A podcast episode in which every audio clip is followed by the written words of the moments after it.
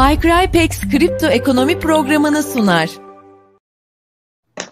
Herkese iyi akşamlar, merhabalar. Kripto ekonomi programımızın yeni bölümüne hoş geldiniz. Ee, bugün çok değerli bir dostumuz bizimle birlikte, sevgili Barış'la birlikte bu akşamki yayınımızı gerçekleştireceğiz. Ee, her zaman olduğu gibi öncelikle konumuzdan başlayalım. Barış, hoş geldin, merhabalar. Hoş bulduk, teşekkürler. Yayın davet için çok sağ olun. Biz teşekkür ederiz. Bora Hocam merhabalar.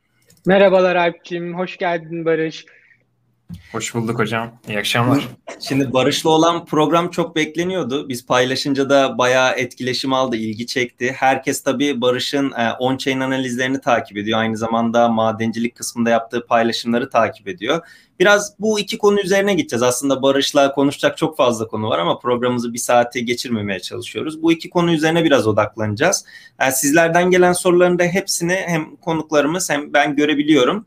Yani o yüzden yazabilirsiniz. Boşluğa gitmiyor. O soruları da ben zaman zaman Barış'a ve Bora Hocam'a iletmeye çalışacağım ekrana yansıtarak diyerek e, isterseniz hızlı bir şekilde başlayalım daha fazla vakit kaybetmeden. Şimdi Barış e, seni Twitter'dan genelde takip eden kişiler senin paylaştığın bu on-chain analizleri anlamaya çalışıyorlar. Altında sen bunları bazen böyle anlaşılacak şekilde tekrardan kendi yorumunla da paylaşıyorsun. Sadece bir veriyi e, tweet atıp da yok olmuyorsun aslında. O verinin nasıl yorumlanacağını da biraz anlatıyorsun. Fakat insanlara yeni geliyor bu. Yani evet. farklı bir şey geldiği için e, ilgisini çekiyor. Fakat çoğu kişi de bunu e, doğru bir şekilde belki yorumlayamıyor ya da yanlış yorumluyor. İlk temelden başlayalım. Bu on-chain analizi nedir? Sen buna nasıl böyle merak sardın? Nasıl bu nereden başladı? Nereye doğru evrildi? Hani senin deneyiminde böyle yavaş yavaş başlayalım. Başlayalım. On-chain analizinden başlayalım. On-chain analizi e, aslında blok zinciri öze, üzerindeki coin hareketlerini takip ederek e, ne zaman, ne kadar, e, hangi adresten hangi adrese gibi e, çeşitli bu transparan blok zincirinin bize sunmuş olduğu altyapıyı kullanarak bir, bir veri takibi aslında. Ve bunları e, grafiğe dökerek anlamlı bir şeyler çıkartmaya çalışıyoruz biz burada. E, fiyattan bağımsız olan metrikler de var. Fiyata bağlı olan metrikler de var. Birazcık e, genelde teknik analizle karıştırıyor insanlar. Bu ayrı bir şey. Ben e, nereden ilgi merak saldım. Ben e, grafik okumaya ve matematiksel yani istatistiksel analizle aram çok iyidir. Çok severim numaralarla uğraşmayı. Bu da birazcık oradan aslında benim ilgimi çektiği için e, takip etmeye başladım. Eskiden de vardı fakat çok popüler değildi. 2021 yılında çok popülerleşti ve e, çeşitli işte Glassnode olsun, CryptoQuant olsun veri sağlayıcı firmaların da artması, büyümesi aslında bu olay kesinlikle veri e, toplama yani blok zincir üstünden veri toplamayla çalışan bir şey. Ne kadar çok veri o kadar çok metrik üzerinde çalışabilecek e, nokta demektir bizim için. E, buradan başladık ve açıkçası e, normal fiyata bakarak teknik analizde göremediğimiz birçok şeyi burada takip edip görebiliyoruz. İşin güzel yanı bu. Hı hı. Şimdi e, eskiden de aslında mesela ben şeyi çok net hatırlıyorum. Böyle bu kadar fazla kripto para yokken aslında bu kadar fazla veri de yoktu. Yani şu anda Ethereum üzerinde çalışan uygulamalardan merkeziyetsiz finans uygulamaları falan da işin içine girince takip edilecek çok fazla veri birikmeye başladı. Yani ilk başta böyle altcoin'ler falan popüler değilken insanlar biraz böyle işte zorluk derecesi ne zaman değişiyor? Halving'e bakıyor. Ufak tefek şeylere bakıyordu. Bunlar aslında bu bahsettiklerimizin binde biri bile değil. Şimdi burada birazdan seninle tartışacağımız şeyler aslında her saniye o kadar fazla veri geliyor ki bunu bir de doğru yorumlamak çok önemli oluyor. Şimdi ben biraz da şuradan gitmek istiyorum. Senin e, takip ettiğin belli başlı şeyler neler? Yani senin mesela günlük rutininde e, yayından önce de mesela işte yayın hazırlanırken birkaç rapor okudum diyordun. Yani senin günlük rutininde nelere bakıyorsun? Burada proje anlamında da sormuyorum aslında. Herhangi bir şeyin e, on-chain analizi yapılırken hani ne senin listen mutlaka bakılması ha, Benim e, anladım. Benim genelde takip ettiğim ve baktığım yani göz ucuyla da olsa ben, kendime bir dashboard yaptım Glassnode'da. Mesela e, spend output profit ratio dediğimiz e, metriği takip ediyorum. Hani insanlar karda mı zararda mı satıyor? Veya realize edilmemiş net unrealized profit and loss. E, insanlar almış ama şu andaki fiyata göre karşılaştırdığımızda zarardalar mı, kardalar mı gibi. Ben e, türev işlemleri çok fazla yapan bir insan değilim ama vadeli piyasalarda da yine mesela e, hacimleri takip ediyorum. E, bu birazcık borsa verisi. On-chain'den ziyade orayı da takip etmek önemli. Çünkü aslında e, piyasanın bir spot kısmı var bir de konuşmadığımız vadeli kısmı var. Buradaki mesela fonlama oranları, e, açık pozisyon oranları bunları takip ediyorum. E, onun dışında ise mesela şeyler var. E, Bitcoin harcanmadan bir cüzdanda ya yani bir adreste durduğu sürece o coin alındığı fiyata göre bir ağırlık kazanıyor geçmişe göre durduğu hareketsiz durduğu sürece ve buna e, hodl dalgaları deniyor. E, ne kadar uzun süre hareketsiz durursa o coin'in gücü artıyor diye Türkçe'ye çevirebilirim. Tam karşılığını ben de bilmiyorum. E, bunların harcanma e, trendlerini takip ediyorum bir de bir yandan. Bunlar benim için önemli çünkü Glassnode e, özellikle kategori iki kategoriye ayırıyor coin sahiplerini. Bir kısa dönem tutanlar ve uzun dönem tutanlar. 155 gün bariyeri var. Hı hı. Ee, kısa dönem tutanlar ve uzun dönem tutanların ayrı ayrı e, harcama veya satın alma trendlerini takip ediyorum. Benim aslında günlük rutinim o bu grafiklere bakarak bir başlamak oluyor. Hı hı. Mesela şey bana çok mantıklı geliyor yani en başından böyle herkesin anlayabileceği şekilde söylersek mesela 5 senedir 6 senedir hiç cüzdandan harcanmamış bitcoinler var diyelim bir cüzdanda. Fiyat diyelim işte 60 bin dolarlardan 30 bin dolarlara düştüğünde o cüzdana çok yüklü miktarda bitcoin giriyorsa ve hiçbir şekilde harcanmıyorsa hani o kişilerin aslında bu düşüşü aslında alım fırsatı olarak görüp bayağı bir depoladı anlamına da gelir. Ya bu bitcoin için belki bu şekilde yorumlanabilir tabii ki. Yakın şey zamanda buna bağlı bir şey de gördük zaten. Çünkü bunun da sen paylaştığında ben görüyordum. İşte balina cüzdanlar dediğimiz fiyat düşüşlerinde elindekilerini arttırıyorlar. Bu çok rahat bir şekilde görülebiliyor. Ee, buradan e, Bora hocama paslamak istiyorum. Oradan şeye geçireceğim çünkü. Yani belki Bitcoin için hikaye bu kadar hani öngörülebilir bir şey ama işte Ethereum'daki merkeziyetsiz finans ekosisteminde bu olay nasıl geçiyor ve oradaki aslında biraz eleştirilere değineceğim. Bora hocam siz ne düşünüyorsunuz on-chain analiz hakkında? Şimdi giderek öneminin arttığını düşünüyorum. Çünkü Barış'ın da dediği gibi giderek işlenebilir veri birikiyor, artıyor. Ee, ve burada e, sahiden diğer hiçbir finansal enstrümanda böyle bir imkan yok. Yani biz temel analizi, teknik analizi, diğer bilindik klasik finans enstrümanları için de yapabiliyorken yani on-chain analiz baya nasıl Bitcoin bir buluşsa e, on-chain analizde zaten analiz buluşu, yeni bir tür, daha önce olmayan bir tür ve önemi de bence giderek daha çok anlaşılıyor. Ee, burada birlikte zaten değerlendireceğiz. Yani tek başına yeterli mi? Ne kadar yeterli? Şu andaki e, gidişat ve buradaki sadece veri zenginliği değil, metrik zenginliği de artıyor. Yeni kavramlar, yeni e, metrikler tanımlanıyor. Dahası aslında herkesin aklına gelebilecek şekilde bir takım modifikasyonlar da yapılabiliyor bu metriklere. Bu işin tabii hani eski de bir matematikçi olarak benim de ilgimi çok çekiyor. E, bir de yani e, şey değil sadece. Şimdi biz e, kripto paraları işte finansın ve yazılımın kesişiminde bir alan olarak değerlendiriyorduk. İşin içine böyle metrikler, algoritmalar, tanımlamalar geldiği zaman gerçekten matematiği de sonuna kadar kullanan, oradaki formüllerin geçerliliğini sorgulatan, daha nasıl iyi tanımlanabilir bu diye düşündürten böyle bir araştırma anlamında da bereketli bir zemin olduğunu görüyorum, düşünüyorum. Zaten bunu sağlayan web sitelerinin sayısı da çok arttı. Yani bir kısmı bunu açık kaynak kodlu yapmaya başladı. Bir kısmı çok ciddi şekilde buradan ticari gelir elde ediyor, yatırımlar alıyor. E, velhasıl e, büyüyor bu alan. E, gözümüzün önünde büyüyor hem de. E, bunu tabii şu soruyla desteklememiz ve sormamız lazım. Bu işin yani verilerin, bu tarz görsellerin, grafiklerin çekici bir yanı var. Özellikle işte Barış dedi ya yani ben seviyorum dedi yani bu bir şey meselesi.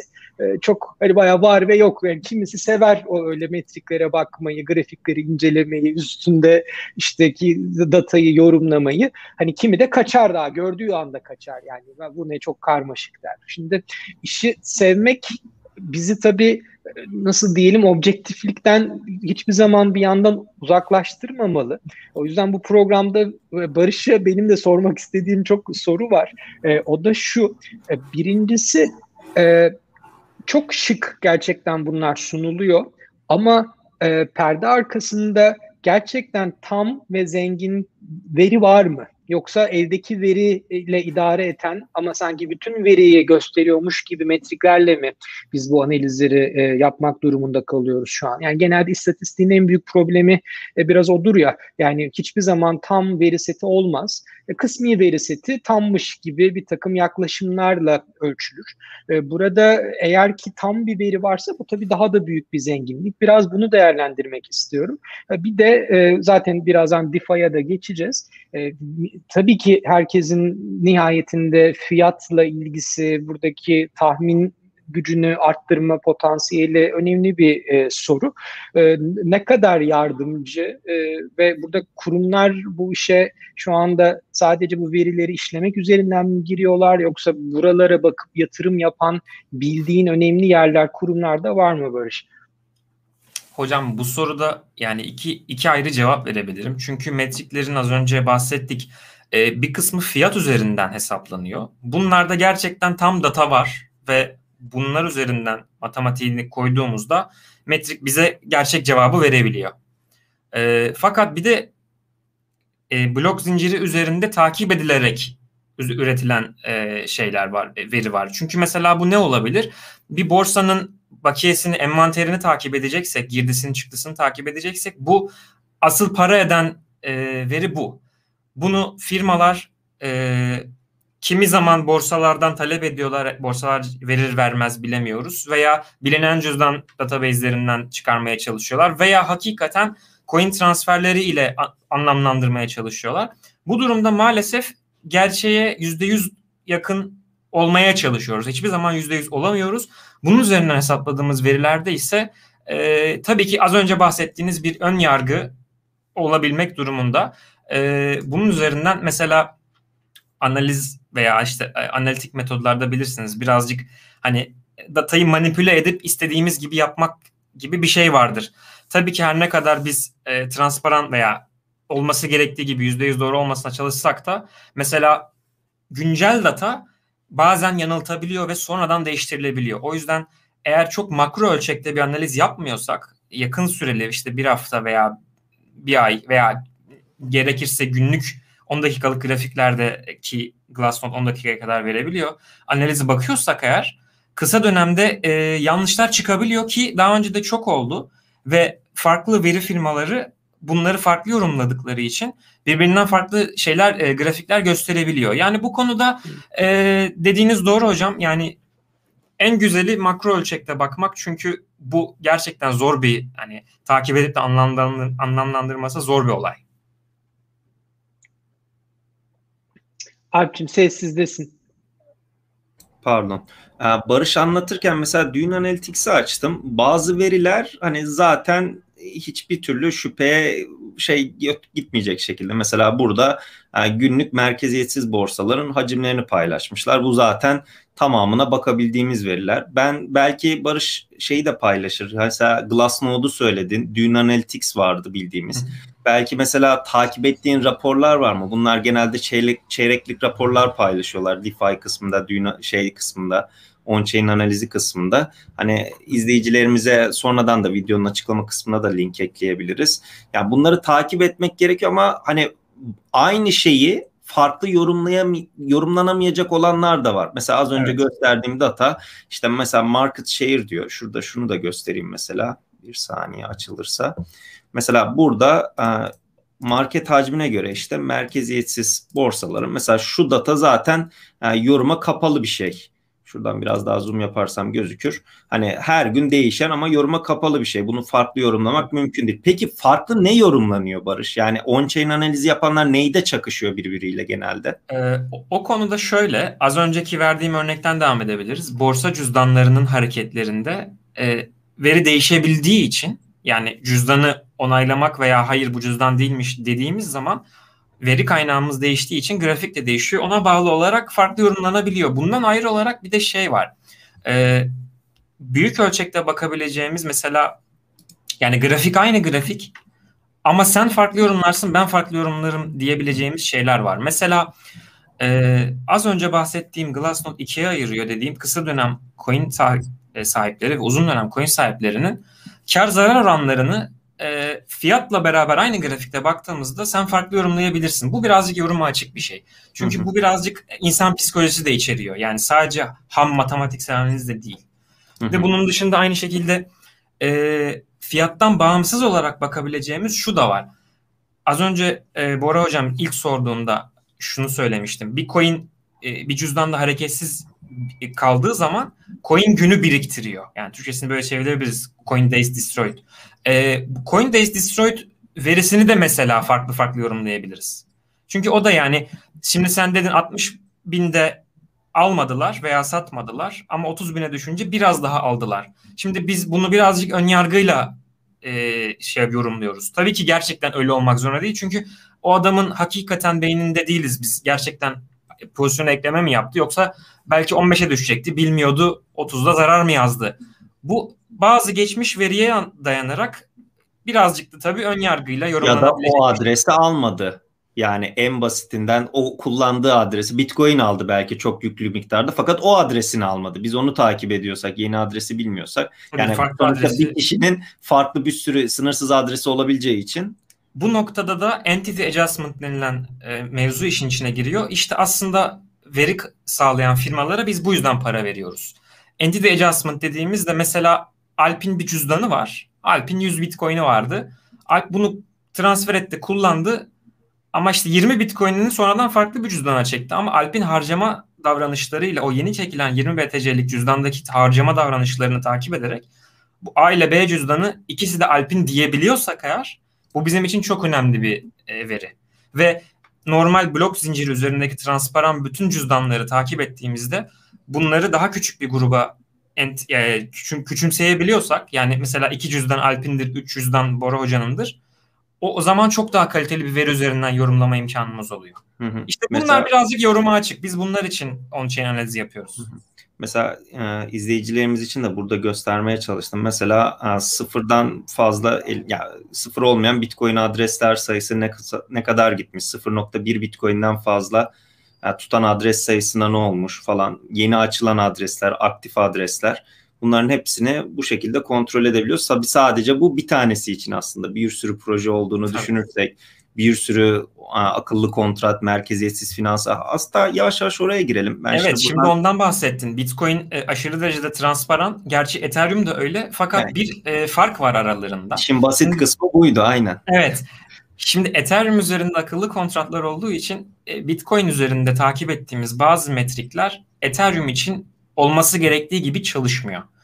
E, bu yüzden mesela az önce anlattığım bir coin'in hareketsiz kalma durumu aslında bizim için önemli bir veri. Ama Ethereum tarafında ben o coin'i bir akıllı kontrata kilitleyip likidite sağladığımda teknik olarak bunu istediğim zaman açıp geri kullanabilirim. Fakat blok zinciri nezdinde o kilitlenmiş bir coin ve sürekli sabit duruyor. Şimdi hı hı.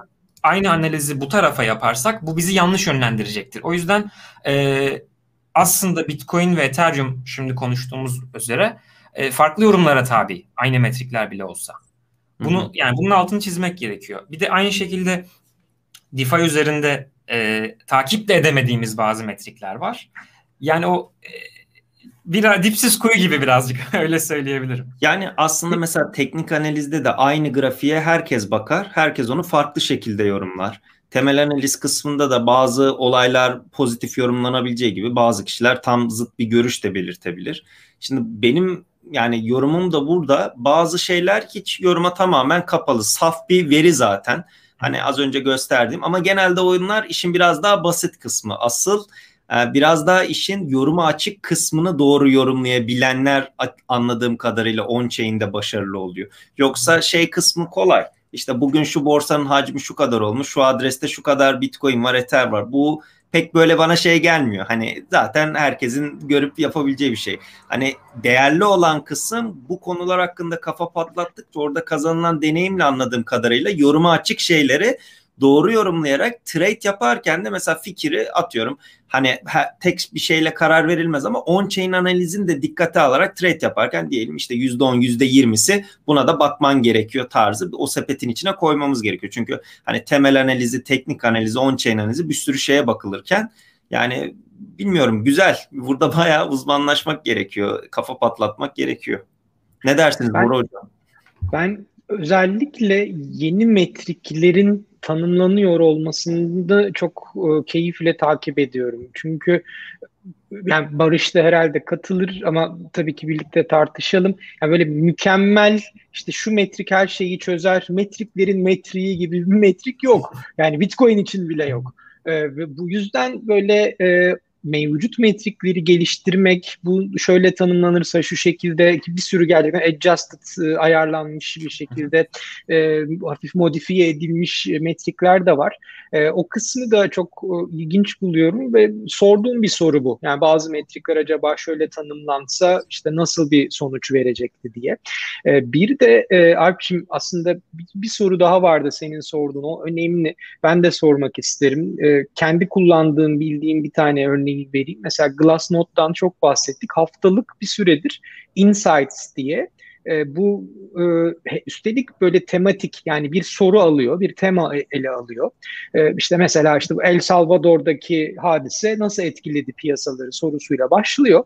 E, bunu da her hafta farklı metriklerin kombinasyonuyla irdeliyor detaylı bir şekilde. Sadece onları okumak bile epey bu metriklerin nasıl yorumlanabileceğini, bu metriklerin nasıl temel bir soruyu değerlendirmede kullanılabileceğini e, güzel bir örnek teşkil ediyor diye düşünüyorum. E, ve giderek de artıyor bu tarz içeriklerin sayısı. Sadece Glassnode değil, işte Sentiment var. E, bununla beraber ee, işte daha açık kaynak kodlu bu işi yapan yerler var. Ee, burada e, sahiden Barış senin önerebileceğin, bildiğin, takip ettiğin sadece metrik ve datayı sunan değil, bu metrikleri raporlaştırarak e, böyle haftalık analiz şeklinde e, sunan başka yerler var mı? E, sen mesela bunları günlük mü yorumluyorsun, haftalık bazda mı değerlendiriyorsun? Onları biraz konuşalım isterseniz. Olur hocam. Ee, günlük olarak yayınlanan Kraken e, borsasının Kraken Intelligence raporları var. Bunlar e, iki kısımda bir haber olarak bir de analiz olarak yayınlanıyor. Analiz kısmında bu günlük dediğiniz gibi e, işte lineer regresyon, işte market value, realized value veya işte pie chart gibi çeşitli metrikleri de anlatıyorlar. Onun dışında sizin de bahsettiğiniz haftalık Glassnode insight'ları var. Benim ayrıca takip ettiğim çok düzenli olmasa da Jarvis Labs var. Ee, onlar mesela Espresso diye bir e, şey yazıyor. E, makaleler yazıyor yani adı, Espresso adı altında. Ee, hem hem market sentimenti birazcık temel var hem de bazen on-chain analizi var.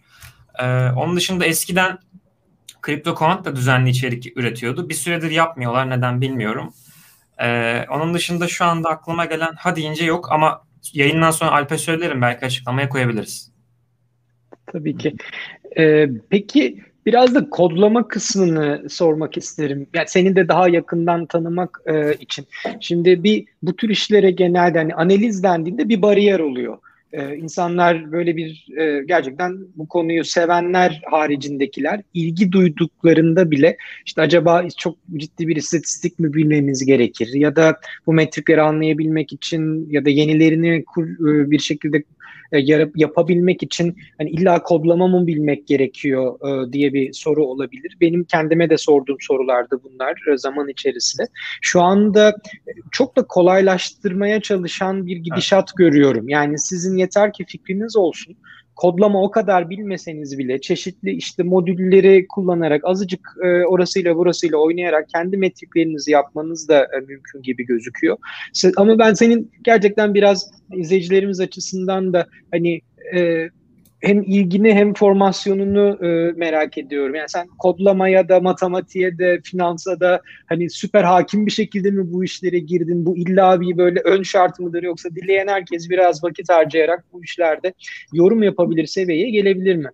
Aynen öyle hocam. Dileyen herkes gelebilir. Çünkü benim de çıkışım, ben lisansım kimya mezunuyum. Ee, ben matematikten geldim diyebilirim. Finansı çok sonradan öğrendim. Hatta zaten siz de bahsettiğiniz kodlama bilgim de yok diyebilirim. Ee, önemli olan buradaki insanlar kafasındaki fikri veya işte bir metrik veya bir analiz metodu varsa matematik bilmeleri gerekiyor ki onu nasıl e, hesaplayabileceklerini mesela iki metreyi toplayıp başka bir şeyle karşılaştırmak yeni bir şey üretmek aslında. O normalde olmayan bir şey. Bunu matematikle yapıyoruz aslında. Çok da zor bir şey değil. Ve dediğiniz gibi son zamanlarda çok kolaylaştı. E, hem gerek TradingView olsun gerek e, CryptoQuant olsun ki TradingView altyapısını kullanıyorlar. Glassnode'un e, karşılaştırma chartları var mesela. Üst üste ekleyip çıkartabiliyoruz. Eksenleri değiştirebiliyoruz. O yüzden aslında çok kolaylaştı bunlar diyebilirim. Ee, bir soru daha madem. Bu arada izleyicilerimizden de pek çok soru var. Zannediyorum Alp de bir yandan e, onları e, de derliyor. Ee, Bitcoin'in fiyatına bağlı olarak şimdi bizim yayından önce de biraz düşüyor da hani on-chain Bitcoin'de on-chain şu an ne durumda diye bir soru geldi. Onun dışında Ahmet Bey'in bir sorusu var. Onu en son konuşuruz belki hisse senetleri ve kripto paraların geleceğiyle alakalı. Onu en son konuşalım istersen. Bitcoin'in on-chain veya tamam. şimdi arada mı verelim? Nasıl yapalım? Bitcoin'i de en son konuşalım. Şey, hoca grafik çiz omuz yaptı de demiş. Ahmet Bey ben hani ne, ne diyeyim. Peki. Ee, bir de şeyi sorayım. Ee, buradan e, sevgili Tufan'a da e, selamlarımızı iletelim. Onu da daha önce konuk almıştık. E, onun da işin sosyal e, içerikleri üzerinden daha çok sentiment analiz dediğimiz tarafı e, da bir projesi var. E, bunlar ne kadar birbirini besliyor, ne kadar ayrı? E, burada yani on-chain analiz değil tabii bu. Yani sentiment evet. analiz diye ayrı bir alan artık. E, ama yani ne kadar birbiriyle örtüşüyor? Bunları birlikte kullanmak makul mü yoksa apayrı alanlar ve öyle mi kalmalı? Ne dersin? Aslında metrikler konusunda geçen hafta Tufan'la konuştum. Özelden yazışmıştık. Ee, birkaç metriği hani yeni gelen metriği görünce ya bunları keşke biz çıksaydık diye hani biraz e, aramızda konuştuk. Hani kendi platformuna eklemek için. Ama dediğiniz gibi sentiment analizi on-chain analizinden bir tık ayrılıyor. E, fiyatı ortaya koyarsak eğer şimdi fiyat ile ortaya çıkan analizler yani on-chain analizi ama fiyat öncesi insanların harcama veya satın alma psikolojisini etkileyecek sentiment analizi olarak ayırabiliriz. Ve bu demektir ki aslında sentiment analizi bir tık daha önemli. Çünkü insanların psikolojisi nasılsa ona göre fiyata, fiyata yansıyacak ve ona göre fiyat bize bir şeyler söyleyecek. Hareketinden, miktarından, hacminden. O yüzden aslında çok güzel bir noktaya değindiniz hocam. Sadece on-chain'e bakmak, nasıl sadece teknik analize bakmak yanlışsa sadece on-chain'e de bakmak yanlış. Alp'in dediği gibi mesela bir karar verirken işte %20 on-chain bakıyorum, %20 temel bakıyorum, %20 teknik bakıyorum, %20 de sentiment bakıyorum. Ben hakikaten bakıyorum ama göz ucuyla bakıyorum. Dediğiniz gibi çok önem vermiyorum. Daha da vermeliyim. İşin şöyle bir yanı var. Genelde sentiment analizlerinde piyasayı yanıltmak veya piyasadan gerçekten elle tutan tutulacak veri bulmak diğer tarafa göre daha zor. Çünkü insanların psikolojisini ölçmek hani 1 artı 1 2 gibi bir kesin bir şey olmadığı için e, manipülasyona çok açık. O yüzden bir tık daha zordur. Hem de yorumlaması da daha zordur bu yüzden. Yani uzman bu konuda hakikaten mesela e, lisans derecesi belki yüksek lisans derecesi gerekebilir. Bu benim bilmediğim şeyler. İnsan psikolojisi veya finansal psikoloji diye bir alt dal varsa e, maalesef Dav- davranışsal finans var davranışsal mesela. Finans, davranışsal finans. Çok daha uzmanlık e, yorumlaması uzmanlık gerektiren şeyler. Tabii bu biz arada, şimdi burada konuşuyor. Yani Tufan'a da bu arada çok selamlar. O da izliyor. Çok selamlar. Evet çok selamlar. Şimdi burada konuşurken hani olması gerekeni söylüyoruz. İşte tekniğe de bak, temele de bak, on-chain'e de bak. işte insanların davranışlarını da etkile ama insan psikolojisi işte grafikte inanılmaz bir volatilite oldu mu hemen hiç hepsi unutularak işleme girildi. Yani istediğin kadar profesyonel ol. Bu mutlaka oluyor. Yapmaman gerektiğini bildiğin halde bu mutlaka oluyor. Bora Hocam e, sizin sorunuz varsa onu alalım. Ondan sonra ben konuyu değiştireceğim. İkinci konumuza geçeceğim. Tamam. Ee, az önce Barış çok güzel bir şey söyledi. Ben onu e, vurgulamak isterim. Bir de doğru mu sahiden bu diye e, yinelemek isterim.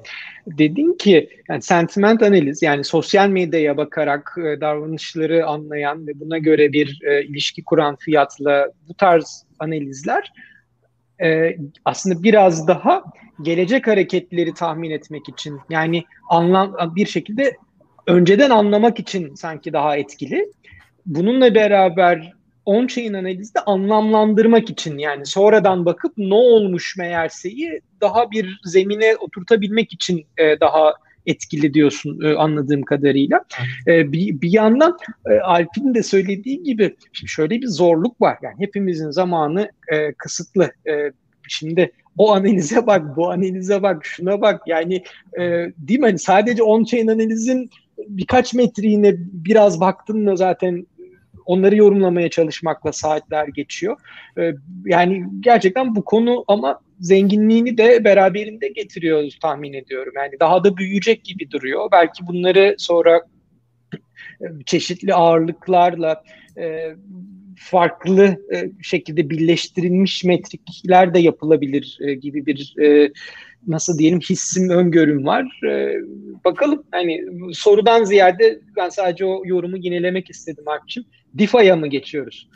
Yani hocam aslında DeFi'yi on-chain analizle biraz daha birleştirebiliriz. Yani şey kısmını konuştuk zaten Barış'la. Bitcoin kısmında falan kolay fakat hani Ethereum kısmında merkeziyetsiz finansı oradan iş kaydında buradaki analizlerin biraz daha takip edilmesine zorlaştığını. Genelde de herkesin eleştirisi o yönde oluyor benim takip edebildiğim kadarıyla. Yani Bitcoin orada Wrap BTC yapıyor. Wrap BTC yapıp e, DeFi'de bir yere kilitleyip oradan aldığı likideyi başka yere kilitliyor falan. İş bu kadar kompleksleşmeye başlayınca takip edilebilirliği bir de nasıl yapacağını biliyorsa tabii anonim de olabiliyor istediği gibi. Yani doğru araçları kullanarak anonim de kalabilmenin mümkün olduğu bir yerde hani Barış da katılırsa herhalde bir yere kadar on-chain'le de gidilebilir gibi gözüküyor. Evet, bu sebepten şey... dolayı bazı metrikler bozulabiliyor işte. E, o taraf, Ethereum tarafına, Wrapped kısma geçtiğimiz zaman. Hı hı. Şimdi o zaman Barış, şimdi buradan ikinci konuma geçmek istiyorum. Ben tweet'i de atayım şöyle madencilik konusunu tartışıyoruz de. Senin şimdi ikinci asıl ön plana çıkartan madencilik olayı. Yani herkese diyoruz ediyoruz madencilik bu devirde karlı mı işte hala yapılır mı? Falan bir ara 2017'de herkes aldı ekran kartlarını işte odaları penguen yaşatacak kadar soğutmaya çalıştı falan filan. Ama 2021 yılına geldiğimizde senin bildiğim kadarıyla hala madencilik yani e, faaliyetlerin var. Bu severek takip ediyorsun. Orada ben şeyin farkındayım. Yani iş orada maddi bir kazançtan da ziyade oradaki yeni güncel şeyleri takip etmeyi de çok seviyorsun. Evet. Ee, ne yapıyorsun? İlk başta bir ondan başlayalım. Biraz daha detaylandırırız sonra. Şimdi biliyorsun e, bu hani Bitcoin özelinde tabii de aslında bel altından Ethereum'a da vuruluyor. Proof of Work çok enerji harcıyor, verimli değil. Mevzusundan yola çıkarak başladı. E, zaten Proof of Stake kullanan bir sürü, bir sürü blok zinciri var.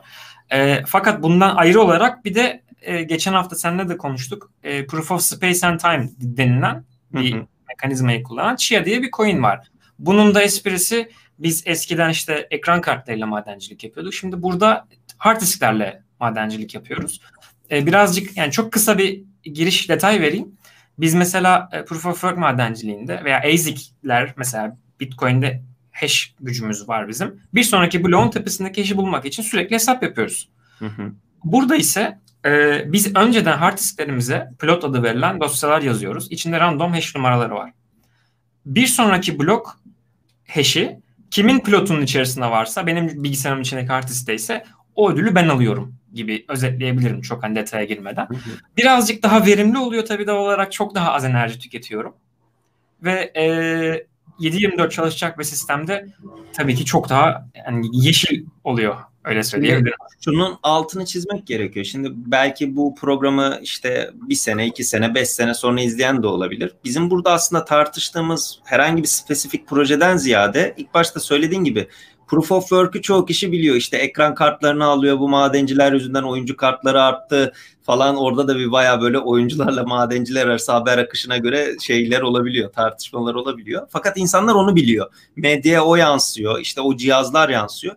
Sonra Proof of Stake'i yavaş yavaş herkes öğrenmeye başladı. Bu Ethereum'un 2.0'la işte Avalanche'da falan da insanlar yavaş yavaş duyunca aslında çok eskiden beri olan bir şeydi hayatımızda. Fakat bunu şey yaptılar. Elindeki miktarı stake etmeyle birlikte e, buradaki blok ödüllerinden kar alma ve transferlerin onaylanması da insanlar buna birazcık alışmaya başladı. Fakat sen şimdi geliyorsun diyorsun ki ekran kartını falan ASIC cihazları geçtim hard diskle yapılıyor. Hard diskin nesiyle yapılıyor? Oradaki aslında e, hard diskin depolama kapasitesiyle yapılan bir şeyden bahsediyorsun. Hatta şu anda işte e, en büyük hard disk üreticilerinin fiyatları, e, cihazların fiyatları çok ciddi artmış durumda. Sadece bu Proof of Space and Time diye mi geçiyor? Sırf Proof of Space. Evet, Proof of Space and Time diye geçiyor. POST o zaman hayatımıza aslında belki çok yeni girmedi. Hani belki vardır ama biz hani yeni yeni duymaya başladık. Eminim çok fazla duymayan kişi de vardır.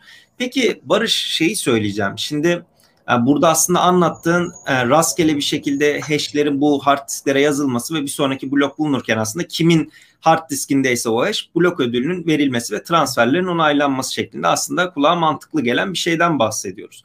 Yani bu nereye kadar gidecek peki? Bunda da mesela bir madenci devamlı cihazını güncellemek zorunda kalıyordu. Şimdi burada da hard diskleri mi arttırmamız gerekecek? Yani bu evet. artık bir bilgisayarın fanı kaldı madencilik yapılmayan onun enerjisini kullanarak. Yani bunun sonu nereye kadar gidecek? Ha, biraz istersen ondan bahset. Mesela adam Proof of Space ile yaptı, hard diskleri aldı. Güncel kalmak için devamlı hard disk mi alacak bu kişi? Ee, şimdi havuz kısmına da değinelim istersen. Ama öncelikle o Tabii. bu dediğin soruya cevap vereyim. Ee, nasıl biz mesela ekran kartıyla madencilik yaparken zorluk denilen bir kavram var ki aslında en başta on-chain'de de zorluktan keşke bahsetseydik çünkü zorluk ve zorlukla ilgili metrikler de vardı. Bora hocamla ona da değiniriz başka bir zaman tekrardan. Ee, eğer bir network'te zorluk artıyorken senin hash gücün sabit gidiyorsa getirin düşer. Şimdi Doğru. bu dediğin için e, ya hep hard disk miktarımızı mı arttıracağız? Aslında evet eğer getirilerini yüksek tutmak istiyorsan. Fakat şu anda biz yani ve de çoğu giren insan ekran kartlarında bir havuz aracılığıyla madencilik yapıyor. Ve bu ne demek? Bir pastadan pay alıyorsun. Komple bloğu bulmak zorunda değilsin. Şu anda e, Proof of Space and Time'ı asıl kullanan coin Chia olduğu için örnek Chia üzerinden gidiyorum. E, resmi olarak havuzlar gelmedi. Gelmediği için de resmi olmayan e, H-Pool diye bir havuz var. Sen oraya cüzdan anahtarını verdiğin için aslında sen kocaman bir solo madencilik yapıp onlar sana içinden pay veriyor. Yani aslında bu resmi olarak havuzlar geldiği zaman e, yüzlerce pilot olup da blok bulamayan ve dolayısıyla ödül bulamayan insanların da derdinde bir noktada derman bulmuş olacak. Hı. Tabii ki bu madenciliğin doğasında olan bir şey. Önemli olan sorduğun sorunun da cevabını vereyim. Ee, ne olur bunlar biter mi kalır mı? Eğer ki bu blok zinciri bir şeye çare bulmuyorsa 3 ay 5 ay sonra zaten fiyatı sıfıra gider. O zaman da kimse zaten bunu madenciliğini yapmaz. Ya benim temel bu arada bu proof of space'in mantığıyla ilgili bir e, sorun, bir yorumum olacak. Birlikte değerlendirelim diye. Şimdi Barış'ın söylediği gibi proof of work'te neticede bir hash'i çıktısını sürekli hesaplamaya çalışmak var ve hani cihazların bunun için çalışması var. İşlemci gücü harca bununla beraber işte doğru e, hash'i bulmaya çalış. Şimdi burada senin söylediğinde o hash'lerin zaten hard diskte e, olması ve galiba bir search algoritması, bir arama evet. algoritması çalışıyor. Ya bu bana bayağı tombalayı hatırlattı. yani hani tombala kartlarını alırsın, birisi kura çeker, işte şu numarayı söyler, o numara sende varsa işte birinci çinko, ikinci çinko. Yani dolayısıyla ne kadar çok hard disk bu, e, kapasitesi evet, eşittir o kadar çok tom, tombala kart almak gibi mi oluyor? Evet. Yani bu benzetme doğru herhalde. Doğru, benzetme doğru hocam. Yani, tamam yani bütün bütün Proof of Space'i tombalaya indirgedik galiba ki ben hiç böyle benzetmeleri sevmem ama belki net anlaşılması açısından önemli olur. Proof of Space de değil yani Bitcoin'de de madencilik bir e, oyun yani her 10 dakikada başlayan yeni bir oyun. Kim onu bulursa aslında kiminkine yani biraz belki Proof of Space'te hard diskteki hash'e denk gelmesinden ziyade tombala gibi evet yapılabilir ama aslında genel olarak her kripto parada her blok zincirinde blok ödülü verildikten sonra yeniden sıfırdan başlayan bir oyun gibi görülebilir. Ben biraz şey düşünüyorum bunu. Ee, proje bazlı değil de proof of space eğer yer edinecek olursa e, devamlı yeni projeler çıkacaktır. Ya ben mesela madencilik yaparken elimde cihazlar varken Bitcoin Talk'un announcement kısmını takip ediyordum. Her gün ondan ona ondan ona zıplıyordum. Şimdi elimde yeterli donanım olsa büyük ihtimal eğer bu işte birazcık böyle hani tutarsa giderse o bu X proje biter, Y başlar, Y biter, Z başlar. Hayatımıza yine bir renk gelir ondan ona.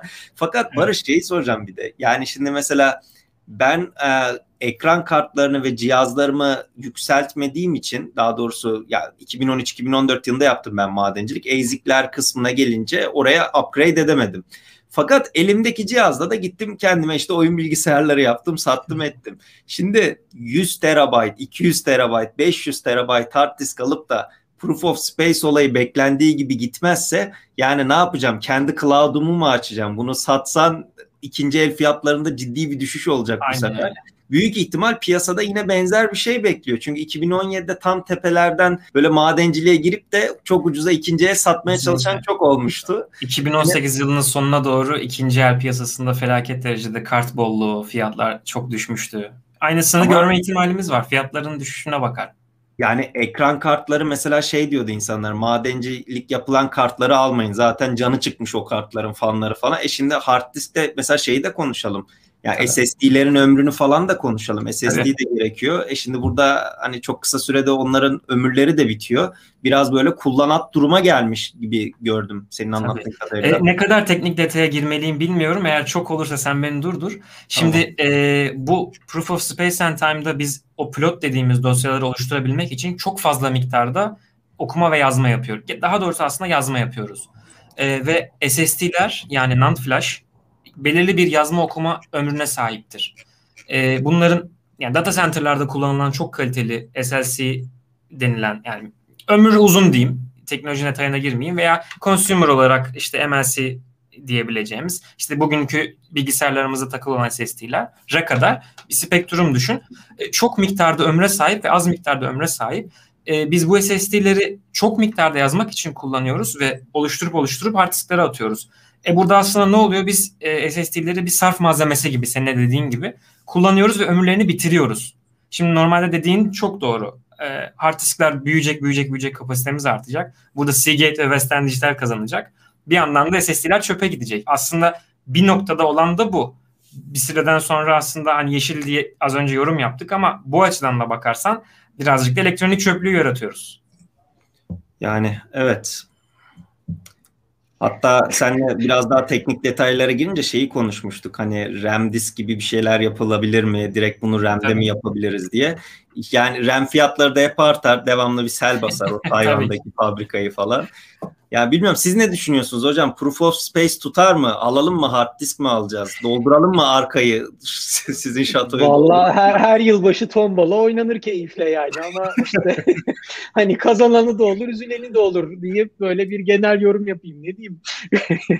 çok yeni, çok deneysel bir alan artık. Deneyselin de deneyselinden bahsediyoruz e, bu anlamda. Ama yani hikaye bence önemli yani bu arayışların hepsini ben çok mühim buluyorum. Yani proof of work ayrı, proof of stake ayrı, proof of space ayrı. İşte seneye muhtemelen başka bir mekanizmadan e, bahsediyor olacağız.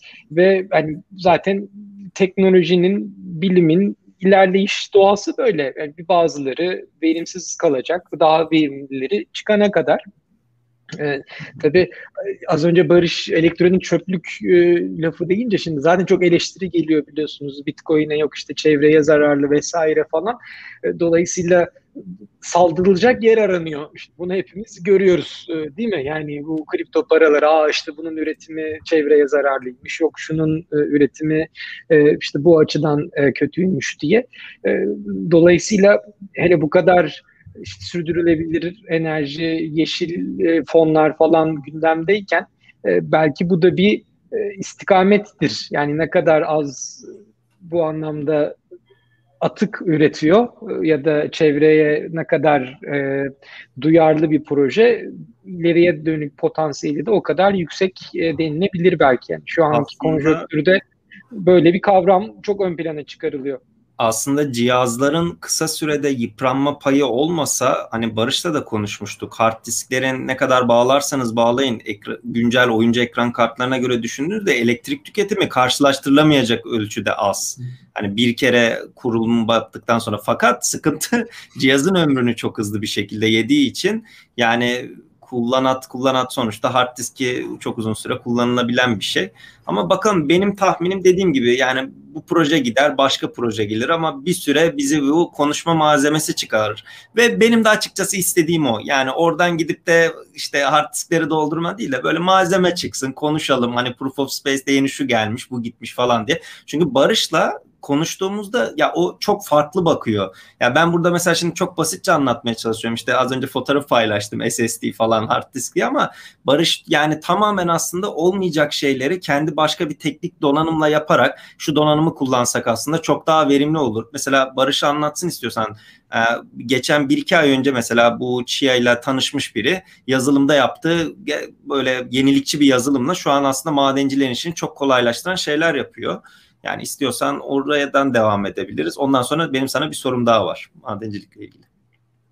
Tamam o zaman pilot pilot mevzusundan devam edelim. Şimdi e, Chia ekibi ilk cüzdanı oluşturduğunda pilotları oluşturmak için içinde gelen bir hani pilot madencilik yazılımı diyeyim. İç, da birlikte geliyor. Ee, şöyle bir durum var. Pilotlar dört aşamadan oluşuyor ve sadece ilk aşamada birden fazla çekirdek atayabiliyorduk ve daha fazla RAM atayabiliyorduk. Ve böyle olunca bir pilot bugün en güzel işlemcide veya işte en hızlı SSD ile beraber yaklaşık 4-4,5 saatin altına inmek çok zor oluyordu. Ee, bu arkadaş az önce senin bahsettiğin Mayıs ayında tanışan arkadaş bir noktada geçmişe dönüp hatırlarsan sen mesela ekran kartlarıyla Bitcoin madenciliği yaptın. Ama ekran kartlarından ASIC'lere geçince böyle hash rate uçtu kaçtı. Aynen. Aslında aynısını e, bu tarafa uygulamış ve dört aşamanın dördüne de bütün işlemci çekirdeklerini atayabilen bir pilot madencilik yazılımı yazmış ve e, dünya rekorunu 20 dakikanın altına çektiler bir pilot için. Şimdi böyle olunca ne oluyor? Çok Time fazla pilotu... geliyor. Time, zam. Çok... Ya. Söyle söyle. Sözünü böldüm şey diyecektim sadece. Mesela Bitcoin'de de yeni bir donanımı aldığında donanımın order siparişi ver tuşuna bastıktan sonra onun senin eline ulaşana kadar atıyorum bir ay sonra ulaşıyorsa mahvoldun. İki defa zorluk değişir en az. Evet. İşte burada da galiba senin dediğin ona çıkacak time'a. E, şey çok hızlı büyüdü. Yani network'ün toplam kapasitesi aşırı derecede hızlı büyüdü ve buna bağlı olarak zorluk arttı. Yine aynı olay aslında. ee, hal böyle olunca şimdi çok fazla insan çok hızlı pilot oluşturmaya başladı. İnsanlar şeyden şüphelenmeye başladı. Ya bu kadar hızlı pilot oluşturulabiliyorsa %51 atak gelebilir mi? Bunun üstüne geliştiriciler YouTube'da canlı yayın yaptı. İşte değiştirebileceğimiz başka metrikler var. Yani çok detaya girmeden pilotları bir filtreden geçirmek, o filtrenin zorluğunu arttırmak. Ondan sonra işte e, bugünkü o röportajı dinlediğimde bu e, madencilik yazılımını yapan arkadaş zaten bu arkadaş 2014 yılında Bitcoin için ekran kartları üzerinde çalışıyormuş. Aynı arkadaş olduğu için tecrübeli ve bugün aynı soruyu ona sordular. Şimdi işlemcinin çekirdeklerini kullanarak pilot arttırdık. Bu ekran kart üzerinde de yapılabilir mi diye. Adam üzerinde çalışıyorum dedi zaten. Yani işte bunu takip edemezsen sen orada 6-7 saatte uğraştığın şeyi adam 20 dakikada yapıyorsa en basit bir takibinden bile kaçsa birkaç gün e, çok ciddi anlamda geri kalacaksın. Peki Barış ben sana son olarak biraz toparlamak için şunu sorayım. Şimdi bana hep şey dediklerinde işte madencilik karlı mı, madencilik yapılır mı falan dediklerinde ben diyorum ki buna çok farklı değişken var.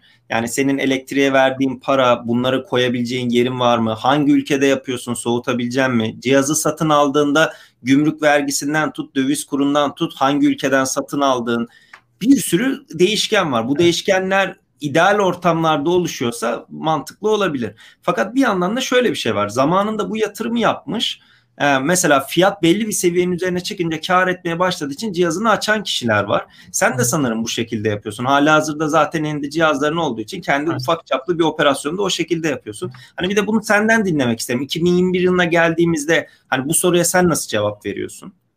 Şimdi senin de bahsettiğin gibi e, maliyet e, işin finansal kısmını yani regülatif kısmı gelirleri nasıl TL'ye çevireceğin ya masraflarını götür idare edeceğin kısmı bir kenara bırakırsak eğer madencilik yaparken ki ma- maliyet hesabı veya işte kar nasıl edecek miyim hesabını yapmak için e, cihazları ne zaman ne kadar aldım bunun yürütme maliyetini karşılayabilir miyim e, fiyatlar düşerse bir stratejim var mı e, ben bunun teknolojisinden ne kadar anlıyorum yarın bir gün önümüzde mesela çok güzel bir örnek var. Ethereum e, Proof of Work'tan Proof of Space'e geçtiğinde ne yapacağımı biliyor muyum gibi bir sürü şey var. E, bir miktar teknik bilgisi olan arkadaşlar zaten hesap kitabında bunu yapmış oluyor. O yüzden hani maliyet gelir gider hesabına göre mesela 2017'de aldığımız cihazların ben 2017'den 2021'e kadar bir kere kapattım. Birkaç ay kapalı kaldı. O 2018'in sonlarında çok aşırı negatif yazdığı bir dönem vardı. O Hı-hı. zaman kapattım ama mesela cihazlarımı satmadım. Benim böyle bir imkanım vardı. Eğer ki bugün bu işe girecek olan arkadaşlar böyle bir zararı cebinden yazmaya e, karşılayabilecekler mi? Yani bunu düşünebiliyorlar mı? Dediğin gibi çok fazla parametre var. E, yani o yüzden bir kişi için cevap vermek çok zor olur. Yani insanların kendini birazcık değerlendirmesi gerekiyor. Bir de şöyle düşün. Mesela şimdi Proof of Space için düşün. Elimde şu anda benim atıyorum 500 terabayt diskim olsun hala hazırda çalışan ama zarar yazıyor. Bir gün yeni bir proje çıktı. İnanılmaz karlı ve herkes onu yapmak için satın almaya gitti. Adam çarşıya gidip bu cihazı satın alıp kurup pilotları oluşturana kadar ben çoktan öne geçmiş oluyorum. Evet. Belki bir hafta iki hafta. Yani bazı kişiler de o yüzden cihazlarını elden çıkarmıyor. İkinci el olarak falan da satmıyor. E tabii mantıklı gelebilir ama hesap kitap tabii ki herkes için değişiyor diyebiliriz. Bunda ki zaten şekilde... 2017'de de bu dediğin aynısı oldu. Ekran kartlarıyla biz madencilik yaptığımız dönemlerde her gün e, bir altcoin'in projesini forklayıp işte hı hı. altcoin forkladım barış coin olsun. O da madencilikle üretiliyor. Hem de yeni çıktığı için zorluğu düşük. Hadi ben bütün ekran kartlarımı oraya geçireyim. İlk ben kazıyım ki çok fazla coin olsunun. Bugün mantığının aynısı artistlerde de olabilir ki Chia zaten forklanmaya başladı. Bu dediğin muhtemelen önümüzde olacaktır göreceğiz. Hı hı hı. Evet, benim Barış'a sorularım bu kadar. Ee, hem Bora hocama sözü vereyim hem de o sıra chat, chat'e bakayım cevap sorulara. Ee, ben aslında biraz başa dönmek istiyorum ama bu buradaki konuştuğumuz konular üzerinden senin de az önce söylediğin gibi hem e, yani Bitcoin özelinde zorluk seviyesi üzerinden biz metriklerde ne gibi anlamlandırmalar yapabiliyoruz? Bir de madenci davranışları üzerine de çok ciddi metrikler var. Bu madenci davranışları bize e, ne gösterir? E, bu on-chain analiz üzerinden bunları nasıl e, kullanabiliriz?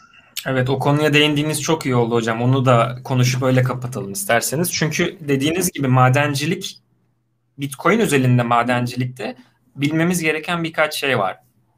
Bitcoin'de bloklar 10 dakika. Ve Bitcoin'e zorluk ayarlanması 2016 blokta bir. Yaklaşık iki hafta oluyor. Mesela geçtiğimiz ayda e, biliyorsunuz e, Çin dedi ki artık ben madencilik yaptırtmayacağım kendi ülkede. Ben el, yani el koyuyorum değil de gidin buradan. Kendi yapacak. Öyle olunca ne oldu? Hash rate'de bir düşüş gördük. Hash rate'de düşüş oldu ama iki haftalık süreç boyunca zorluk ayarlanmadığı için üretim maliyetleri çok yükseldi. E, aynı süre içerisinde burada on-chain devreye giriyor işte. Madenci cüzdanlarının net bakiyelerine baktığımızda sürekli bir çıkış görüyorduk. E bu da piyasaya panik yapıyor. Çünkü adam o iki hafta boyunca maliyeti çok yükseldiği için karşılamak zorunda. E, operasyonel giderleri var. Biz cüzdanları on-chain üzerinden takip ederek bunu yorumlayan, anlamlandırabiliyorduk. Mesela bu noktada şey çok önemli. E, madenciliği bilmek, nasıl çalıştığını bilmek ve cüzdanların takibi işte burada veri kaynağı çok önemli. Bunu yorumlayabilmek çok önemli. Ee, bir de şu var hocam. Geçmiş veriyi yorumlayarak ileriye örnek verebileceğimiz mesela şimdi yarılanma var Bitcoin'de biliyorsunuz. Ee, yine aynı şekilde yarılanma olduğunda maliyet yükseliyor. Çünkü gelen ödül pastadan pay azaldığı için. Ee, ve sürekli artan bir hash rate var. Network'e yeni cihaz giriyor. Bu hash rate'in hareketli ortalamalarına farklı günlerde alınmasının ribbon, hash rate ribbon deniyor buna. Bu ribbon'ın daralması veya genişlemesi mesela geçmişte keşke bu e, grafiği ekrana verebilseydik. Çok güzel e, giriş veya çıkış noktaları olarak bize şey yapmış. E, nokta atış yer göstermiş. Bu neden? Madencilerin satışı bir network'te veya madencilerin satma işi bu da çok önemli. Bir network'te yani Bitcoin özelinde konuşuyoruz aslında herkesten önce geliyor. Çünkü üretim orada. Yani şey musluğun başındalar. Onlar biliyor. Ee, o bu yüzden aslında on-chain'in e, on-chain yorumlamasının madenci kısmı da çok önemli olarak düşünüyorum. Aslında bunu da konuştuğumuz çok iyi oldu. Teşekkürler hocam. Alp'cim sessizdesin tekrar. Dışarıdan gürültü gelmişti de o size yansımasın demiştim. Şimdi şu da çok takip edilebilir bir şey aslında. Madenci mesela Bitcoin kısmında bir şey üretince Bitcoin'in bloğu bulduktan sonra blok ödülünü aldığında o madencinin zaten adresini biliyoruz. Hangi adrese o kadar Bitcoin git tanımlandığını biliyoruz. Şimdi o adresten bildiğimiz bir borsanın adresine depozit yapıldığı zaman büyük borsaların depozit adresi bildiğinde o madencinin belli ki satmak amaçlı oraya gönderdiğini biliyoruz. Tabii şu da yanlış yorumlanıyor bazen. Mesela çok yüklü miktar işte Tether transferi borsalara aktarılınca bu e, alım için mi kullanılacak diyor. Tam tersine shortlamak için de kullanılabileceği bildiği için mesela orada çok aslında kritik bir şeyin doğru yorumlanması bile yanlış yapılabiliyor. Ama mesela şey bence çok güzel bir bakış açısıdır. Hani madencilerin blok ödüllerini bulduktan sonra o bitcoinleri borsalara yollamaması atıyorum 6 ay bir senedir yollamıyor. Yeni yeni bütün hepsi yollamaya başlaması mesela bir göstergedir ve çok da basit bir göstergedir. Yani herkesin çok rahat takip edebileceği hiç karmaşık olmayan bir göstergedir. Burada ben değerli izleyicim Sibel Güven'in yorumuna çok güldüm. Onu bir yansıtabilir misin? Yani bu kadar madenci maliyetleri falan konuştuk ama bence D vitamini masrafını sahiden düşünmemişiz. yani ben çok teşekkür ediyorum. Yalnız o biraz ışıktan aynı zamanda onu da eklemek isterim. Mesela artık, artık biraz kırmızı gözüküyor. ben, ben, ben de biraz sarı gözüküyorum. Ama yani genel olarak konunun bu kadar güzel bir özetini içeren bir e, nasıl diyelim konuya değindiğiniz için ben teşekkür ediyorum.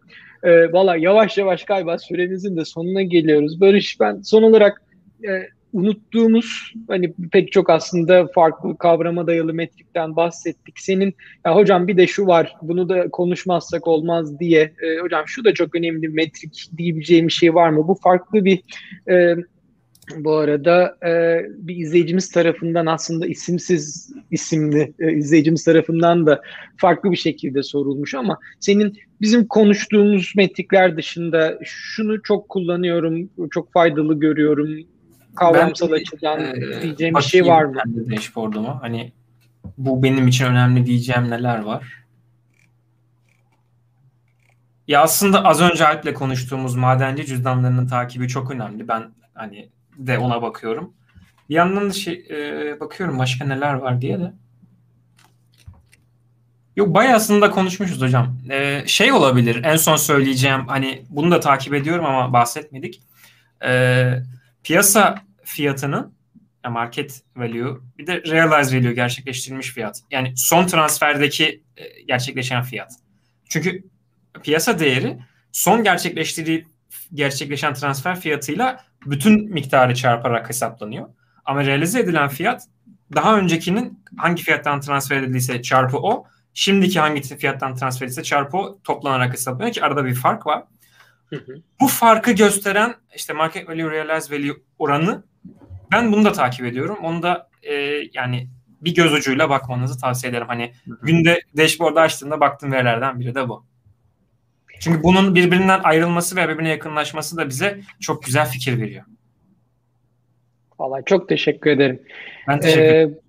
Ee, sevgili John Big en son bir e, güncel on-chain analizi e, biraz bahsedebilir misiniz e, demiş ama hani, zannediyorum biraz da vaktimizin sonuna geldik. E, Alpçim nasıl yapalım? Belki e, burada sevgili Barış'ın halihazırda Twitter hesabını bir kez daha yansıtabiliriz. Yani ya zaten bugün yapmıştır ya da yapacaktır diye tahmin ediyorum bugünkü hareketlere dair. Ee, bilmiyorum Barış. Bu Elsa Odor olan şey e, yazmaya başladım da yetişmedi bugün hocam. O raporu yazacaktım ben de Twitter'a. Ee, Valla oradan zaten güncel gelişmelerde takip edilebilir tahmin ediyorum. Buyur Alpçim. Şöyle yapalım. E, bu videonun ileride de güncel olarak izlenebilmesi için şimdi güncel fiyat üzerinden Barış bir analiz yapsa bir hafta sonra onun güncelliği gidecek. Ben Barış'ın Twitter hesabını paylaştım. Oradan kendisini takip edebilirsiniz. Zaten düzenli olarak paylaşımlar yapıyor. Hani Bitcoin fiyatında volatilite arttıkça onu da kendi hesabından paylaşımını yapar. Bizim bu yayında amacımız aslında kesinlikle ya herhangi bir proje işte Chia'dan konuştuk ama onu örnek olması amaçlı Proof of Space'ten konuştuk. Onun dışında bazı metrikler gösterdik. Hani amacımız aslında ya böyle şeyler de varmış deyip hani Google'dan bakmaları işte bu, bununla ilgili paylaşım yapan kişileri takip etmeleri. Hani bir en ufak bir kıvılcım çakmak. Yoksa bir saat içerisinde hani bütün konulara değinmemiz zaten mümkün değil. Ama eminim ki bu videoyu izleyen çoğu kişi ya on-chain'de neymiş, Glassnode, Luna Analytics neymiş bir, bir, bir baksa en azından belki hoşuna gidebilecek bir şey şeyler bulacaktır diye düşünüyorum.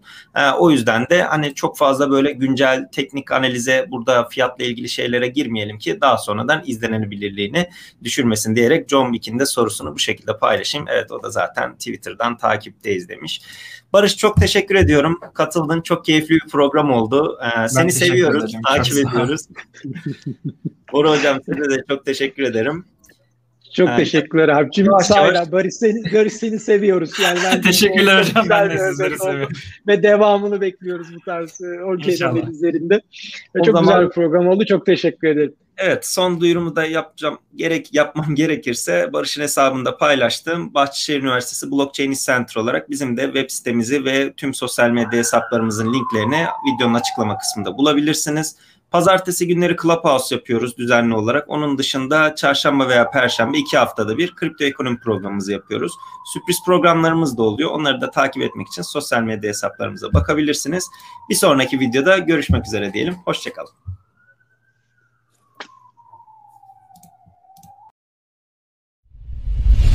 iCrypex kripto ekonomi programını sundu.